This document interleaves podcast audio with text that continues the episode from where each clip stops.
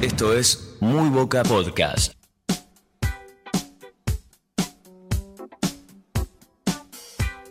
Una semana más en el Mundo Boca y un nuevo podcast de Muy Boca en cuarentena. Aquí estamos, mi nombre es Tomás Nelson, estamos junto a Lucas Guerrero, junto a Juan Martín Fernández Quintero para hacer un balance de lo que ha sido la vuelta de Boca a la actividad después del parate, después del parate por coronavirus y con Boca ya clasificado a octavos de final de la Copa Libertadores a falta de un encuentro ante Caracas con algunos puntos altos, con algunos puntos bajos que estaremos repasando en este episodio de Boca en cuarentena. Voy a presentar a mis compañeros. Lucas, bienvenido, buenas noches, ¿cómo estamos? ¿Qué tal, Tommy? Bien, bien, muy bien. Con ganas de hablar de dónde está parado Boca. Eh, a ver qué vimos hasta ahora y qué podemos esperar en lo que queda de, de esta Libertadores. Sin lugar a dudas.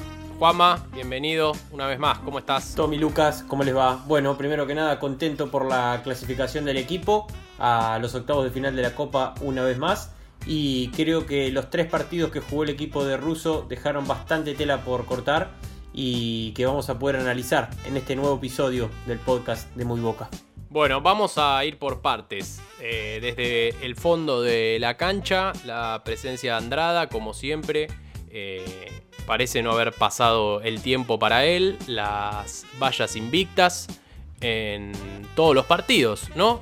Eh, tanto en el debut, redebut contra Libertad en Paraguay, eh, también en el duelo siguiente y también en el partido en la bombonera contra Libertad en el 0 a 0. Incluso creo que el último fue el donde más lo exigieron, pero eh, obviamente el arquero de la selección argentina, podríamos decir, convocado a la selección argentina, ha respondido como se lo venía exigiendo, ¿no? Sí, Tommy, posiblemente en la vuelta al, fútbol quizás la, mejor noticia desde lo, desde lo numérico es el cero en el arco propio.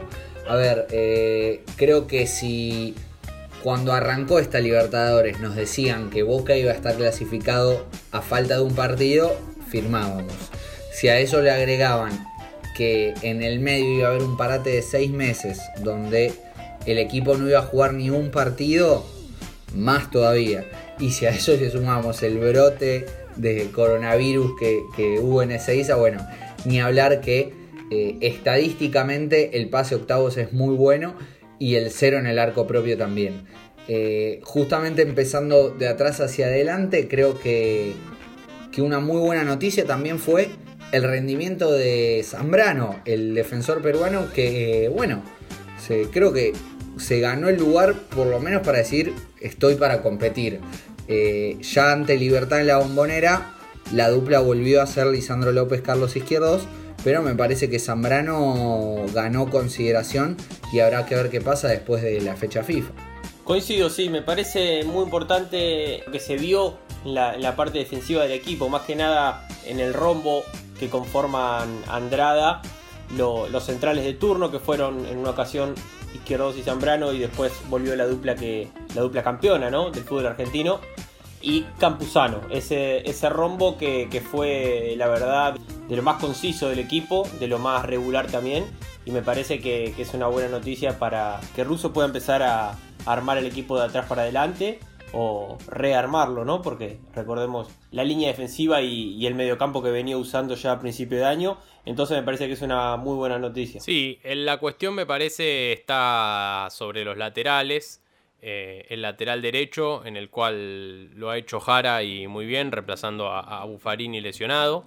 Pero hay una, cuestión contractual que venimos mencionando hace, hace tiempo. Eh, no hay eh, avances en la negociación para renovar el contrato de, Julio Buffarini e incluso se baraja que en los próximos meses, no ya en este mercado, pero probablemente en el próximo, eh, vaya a Boca en busca de un lateral derecho.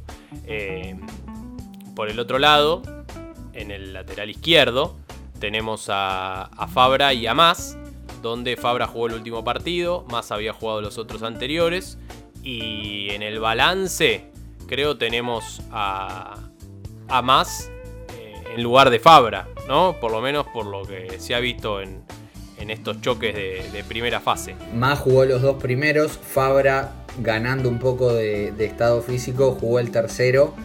Eh, y a ver, sin ser una, luz, creo que Fabra terminó metiendo un tiro en el palo contra Libertad. Eh, creo que ya lo sabemos, está en condiciones normales eh, uno o incluso dos escalones por encima de Manuel Más. vamos a estar hablando de, la zona ofensiva del equipo mientras vayamos avanzando. Bueno, justamente si queremos que el equipo mejore en su faceta ofensiva, Fabre es una carta importante y que va, va a tener, o sea, aporta muchas más variantes. Eh, creo que por ese lado uno de los objetivos tiene que ser poner a punto a Fabra para que retorne a, su, a la titularidad. Y en el lado derecho, si bien Jara lo ha hecho relativamente bien, ha cumplido, eh, me parece que también Buffarini puede sacar una diferencia en cuanto a lo punzante. Eh, si bien lo que vos decís, lo que vos decís, Tommy, es cierto, que, el contrato de Buffarini termina en junio, que posiblemente eh, haya que buscarle una salida en enero si no se renueva. Bueno, mientras tanto, me parece que Bufa eh, está un escalón por encima de Jara por lo que puede llegar a aportar adelante. Sí, y además también creo que hay un conocimiento de parte de Buffarini para Consalvio, que hoy Jara no lo tiene, que se lo va a dar el rodaje en ese, en ese tándem por derecha que han hecho en su momento en el, en el equipo en el equipo campeón. Juanma, no sé vos qué opinas. Sí, me parece que Buffarini es una carta clave, porque te da otra cosa, ¿no? En ofensiva, lo mismo que Fabra. Jara no lo hizo mal, me parece, los primeros partidos. Tuvo que suplir la, falta del, cordobés y, creo que cumplió bastante bien, pero le falta la, llegada, ¿no? A la, línea de fondo, que creo que, que Buffarini lo venía haciendo muy bien y sería bueno que se ponga nuevamente en condiciones. Me parece una lástima que no pueda renovar Buffarini porque venía siendo un punto, un punto alto. Ya pasando a la mitad de la cancha, bueno, tenemos a, Campuzano obviamente como la, referencia central, un lugar donde Boca se ha debilitado porque ha dejado ir a Iván Marcone en una operación tripartita con el Cruz Azul y el Elche donde Boca renueva el préstamo de Paul Fernández y al parecer se aseguraría eh, el 100% de su ficha con una opción de, jugar un par de partidos, ¿no? con una cláusula que, se impone de, pocos partidos, eh, que seguramente se haga, se haga efectiva. Eh, ahí Boca no tiene tanto recambio, tendrá a, Capaldo para, para reemplazarlo eventualmente. Eh, en, esa, en esa posición. No sé, Jara puede jugar de 5 solo, pero no lo veo. Eh, no sé qué, otra alternativa piensan que, pueda tener eh, Russo a mano. Yo creo que Miguel apuesta que el suplente de Campuzano, en caso de que no esté, que ojalá esté siempre, yo creo que el suplente para él es justamente Paul Fernández. creo que cuando no esté Campuzano, quien va a ocupar ese, ese espacio va a ser Paul con alguien al lado, que puede ser quizás Maroni en una faceta más ofensiva, puede ser Almendra si recupera terreno, o también Nicolás Capaldo. Eh, el mediocampo es cierto que Boca pierde un suplente natural con Marcone, eh, pero me parece que también el lugar donde más falencias veo, donde veo que más se resintió el equipo campeón, es obviamente en la banda izquierda. Eh, sin, querer entrar en el problema de, Sebastián Villa, que bueno, eh, por mi parte comparto la decisión del club, eh, la banda izquierda necesita terminar de, encontrar un dueño. Lo intentó en los primeros partidos Maroni, sufrió una lesión, luego estuvo Bando. hay que ver si Cardona quizás puede ubicarse ahí. Eh, me parece que en ese flanco Boca necesita incorporar una alternativa que, le aporte más fuego al ataque. Eh, por ahora Obando es un chico, no, va a terminar, quizás no termine de dar el salto ahora, habrá que esperarlo. Así que, que hay que ver cómo resuelve eso Miguel, porque creo que ahí es donde después vamos a hablar del 9, está bien pero me parece que ahí es donde Boca resintió eh, un poco más su poder ofensivo por esa banda. Sí, claramente el costado izquierdo es la gran duda. De Salvio no vamos a, decir nada, es una fija, es la figura del equipo, es el goleador del equipo, es quien ha convertido todos los goles de Boca en esta reanudación post parate de coronavirus. Y en la izquierda, bueno, tenemos ahí la, la cuestión, ¿no? Con Maroni lesionado, Obando siendo quizás el más completo, Cardona parándose en un, en un sector quizás donde no lo siente, si es un, 4-4-2, eh, quizás habría que buscarle o si Russo le busca la vuelta, de ponerlo como, como enganche eh, con dos puntas adelante. Así que bueno, será esa cuestión donde también por ahí, eh, a la espera de lo que resuelvan con el caso Villa, Boca busque una, una, incorporación ahí o alguien que, que, pueda reemplazarlo, pero claramente es, es la mayor falencia del, equipo, del equipo campeón, ¿no? Porque no ha encontrado un reemplazo tan apropiado como, como Villa. Sí, lo veo, lo veo como ustedes y me parece mm, una pena que Maroni se haya lesionado tan rápido porque era una buena oportunidad para el ex Talleres que viene de la Sandoria, recordemos, y, entonces sí, sigue siendo el puesto este, el de volante por izquierda y que está en disputa. Obando tuvo su oportunidad, yo creo que, puede que, vuelva a tenerla, porque es el, me parece el jugador que por características, el que mejor encaja ahí. Tiene bastante recorrido, entonces me da la sensación que a Russo le, le debe llamar la atención por ahí. La opción de Cardona me parece mucho más ofensiva, y me la imagino tal vez más que nada en un Boca jugando de local, porque eh, si bien Cardona las veces que entró y lo hizo muy bien jugando por ahí, es un jugador que, no te da tanta ayuda a la hora del retroceso, entonces lo veo más que nada en un partido de local o en un partido un poco más accesible, que Boca sepa que puede dejar eh, algún espacio más en la parte defensiva. Bueno, y pasemos a la zona de ataque, ¿no? Donde tenemos, creo, una certeza, que coincidiremos todos, es la de Carlos Tevez, en gran nivel. ¿eh? Carlitos, un Carlitos fresco, un Carlitos eh, en el mismo nivel, podríamos decir, por ahí con menos gol que antes del parate, pero, pero claramente no es el Tevez de, de fin de 2019.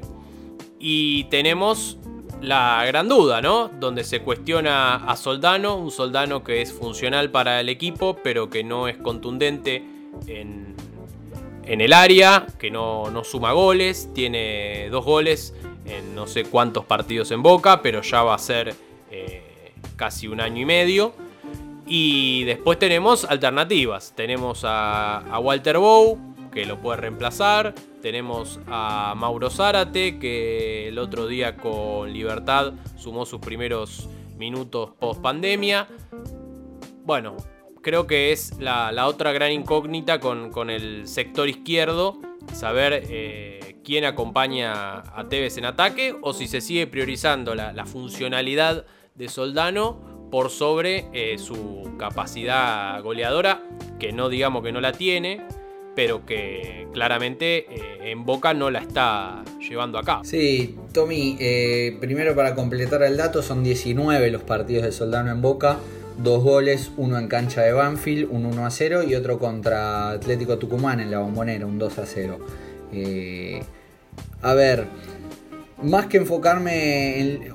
A ver, más que enfocarme en los nombres propios, yo creo que, y lo escribimos en nuestro newsletter, hay que enfocarse más en lo global y en lo colectivo. Eh, Boca hoy yo creo que tiene cuatro nueves naturales en el plantel. Soldano, Ávila, Bow y hasta el chico Mateo Retei. Eh, yo creo que cualquiera de esos cuatro, bueno, va a poder jugar. Obviamente hay alguno mejor, alguno peor, cuestión de gustos. Es posible que no sean eh, ninguno de los cuatro esté entre los mejores cinco centrodelanteros de América totalmente posible. Pero me parece que tenés cuatro variantes, bueno, alguna de esas va a funcionar si el resto del equipo lo acompaña. Creo que hoy lo que hay que discutir más que el nombre es el rol que necesitamos que cumpla el 9. Eh, me parece que fue muy funcional el trabajo de Soldano en el, en el tramo final del torneo. pero yo creo que con el equipo más confiado, con el equipo que volvió bien después del parate por el COVID, bueno, es hora de, decir la 9, sea quien sea, deja de lado un poco el sacrificio y concentrate un poco más en el área rival. Yo creo que es importante el trabajo que hace desde la presión. Habría que ver cómo, por lo menos en el partido con Libertad, tuvo situaciones, que era algo que eh, no venía teniendo, ¿no? Tuvo dos mano a mano, no los pudo resolver. Eh, Estoy viendo acá los números de su carrera. Claramente en el club donde más ha jugado ha sido en Unión. Eh, en 5 años son 100 partidos más o menos con la camiseta del Tatengue. 23 goles. Estamos hablando de un promedio de un gol cada 4 partidos. No es... Eh, o sea, es un, son números de un goleador, pero tampoco estamos hablando de un killer, podríamos decir, eh, de alguna manera. Entonces, yo no sé, cómo, por ahí, cómo, cómo trabajarlo ese tema. Porque si no te salva Salvio, como lo hizo en los otros dos partidos, eh, bueno, su, imagen por ahí queda un poco opacada porque Boca gana y está todo bien. Pero si se da un partido como el de Libertad en la bombonera, donde salís 0 a 0, donde tu 9 se pierde dos goles, dos mano a mano encima, eh, bueno, que es, otra, es otra cosa, más, más en el mundo boca, ¿no? Obviamente. Sí, sí, empieza a pesar, empieza a pesar. Eh, creo que podría haber un cambio de nombre para refrescar un poco la imagen también. Eh, pero yo te insisto en que creo que, tiene que ver más con la función que con otra cosa, eh, más que con, la persona que ocupe ese puesto. Y, por último, así como, como te decía, que el volante izquierdo es fundamental para este caudal ofensivo, también va a ser fundamental para el rol del 9. Cuando Boca termine de amalgamar esa pieza sobre esa banda, eh, yo creo que, va a fluir más en ataque y, va a tener más soluciones. Recordemos, vos decías que, Salvio por ahora es el, goleador desde que volvió la pandemia. Bueno, cuando Tevez empiece a hacer goles nuevamente, que está jugando bien pero todavía no ha tenido las chances, también será otro cantar. Recordemos que Tevez fue el gran goleador en el sprint final del torneo. Sí, sí, por eso. Está, está bien, está fresco eh, Carlitos, pero todavía no tiene presencia en la red. Eh, Juanma, para vos, ¿quién tiene que ser el 9? Me parece que acá hay que priorizar la funcionalidad del 9 o la capacidad goleadora. Y me parece que, que Boca está necesitando el gol del centro delantero. Porque además me parece que el excelente nivel que está teniendo Tevez, que paréntesis, lo veo más enganche que nunca y habilitando a los delanteros en un nivel me parece muy alto. Me parece que, el nivel de Tevez tampoco es que depende 100% de, lo, de lo que corre Soldano, de lo que hace Soldano. Yo creo que no es que sale Soldano y Tevez va a bajar el nivel. No, Tevez está en un gran nivel y, está en este nivel también por mérito propio, no porque Soldano le presione al central o le presione al 5. Entonces, me parece que quien primero entre y, la meta un par de veces se va a terminar quedando con el puesto, porque creo que, que Russo también va a priorizar eh, la capacidad goleadora, ¿no? El, gol. Y ahí es donde lo veo a, a Guanchope Ávila. Claro, ahí está, apareció el nombre de Guanchope, ¿no? Es el que no habíamos nombrado hasta ahora en este podcast porque estaba lesionado. Seguramente sea una, una buena oportunidad para verlo en el choque ante Caracas, en el, cierre de la, de la fase de grupos, donde Boca ya, digamos, estará clasificado y seguramente le, servirá como, como, banco de prueba, más allá de algún otro amistoso informal que pueda eh, realizar el equipo de Russo con equipos del fútbol local. Eh, durante el parate de las eliminatorias. Pero bueno, obviamente la, expectativa de tener a Guanchope, un tipo que si hay algo, un aspecto que ha tenido eh, con la camiseta de Boca, ha sido eh, la efectividad, sin lugar a dudas. Sí, es que además no tuvo, no tuvo la oportunidad todavía desde que volvió al fútbol. Se lesionó antes del primer partido, antes de que, de que Boca retome contra Libertad. Entonces me hubiese gustado ver quién jugaba si Guanchope estaba bien. Porque una de esas Russo lo priorizaba desde un primer momento. Pero bueno, al, estar lesionado entró directamente Soldano otra vez. Sí, igualmente recordemos eh, que cuando estuvieron los dos bien, el 9 seguía siendo Soldano para Russo en el sprint final. Eh, cuando, es más, te digo, cuando los tres estuvieron bien, incluyendo en, en esta ecuación a Mauro Zarate, Russo en su momento se inclinó por Soldano. Habrá que ver si ahora se finalmente se decide a cambiar de pieza. Creo que si bien yo insistía en esto de pensar más en lo colectivo que en lo individual, eh, si hay que cambiar la pieza, si queremos darle frescura al puesto de 9, y sí, el indicado es Ávila, el indicado es Ávila. Recién decíamos que en Unión, salvando la distancia, ¿no? Son datos estadísticos, pero eh, Soldano en Unión tenía casi 100 partidos y 23 goles. Ávila en 70 partidos, 71 partidos con la camiseta de Boca, tiene 30 goles. Creo que es bastante, bastante elocuente el dato. Sí, sí, es un, es un buen dato y recordemos que, a ver, Ávila, a pesar de que uno siempre eh, se machaca en sus lesiones y demás, Ávila ha convertido goles en el tramo final del campeonato 2018, por ejemplo, muy importantes. Ha convertido goles en octavos de final de Libertadores, en cuarto de final, en semifinal y hasta en una final. Te puede gustar más, te puede gustar menos, pero me parece que si Russo se inclina por Ávila, tiene un montón de motivos para, hacerlo. Bueno, de esta manera vamos cerrando un nuevo podcast de Muy Boca. Muy Boca en cuarentena. Seguimos eh, en nuestras casas y a seguir cuidándose. Mientras tanto, las recomendaciones de siempre, a quienes estén escuchando este podcast por primera vez, denle seguir a nuestro canal de Spotify o en la plataforma donde nos estén escuchando. Somos Muy Boca Web en Twitter, en el resto de las redes sociales somos Muy Boca. Estamos eh, teniendo un newsletter semanal al que se pueden suscribir en nuestra web muyboca.com.ar. Hemos estrenado un podcast eh, llevado adelante por el señor Lucas Guerrero que especial, ¿no? Más allá de, estos análisis eh, de la actualidad, que se llama Todos los momentos que viví. Lucas puede dar una breve descripción del mismo. Sí, sí, es un, es un podcast eh, donde con Pedro Doso repasamos partidos que no han dado títulos, no han sido tan decisivos, pero que igual quedaron en la memoria del hincha ya sea por lo lindo, ojalá que la, mayoría de los recuerdos sean por eso, como por lo bizarro, por lo eh, divertido, por así decirlo. Así que súmense porque me parece que para cualquier hincha nostálgico va, va a estar bueno. Bueno, hecha la invitación entonces, ahí nos siguen, ahí nos escuchan y nosotros nos encontraremos seguramente la próxima semana cuando Boca vuelva ya a jugar oficialmente o el mundo Boca arroje alguna que otra noticia para comentar. Nos escuchamos la próxima.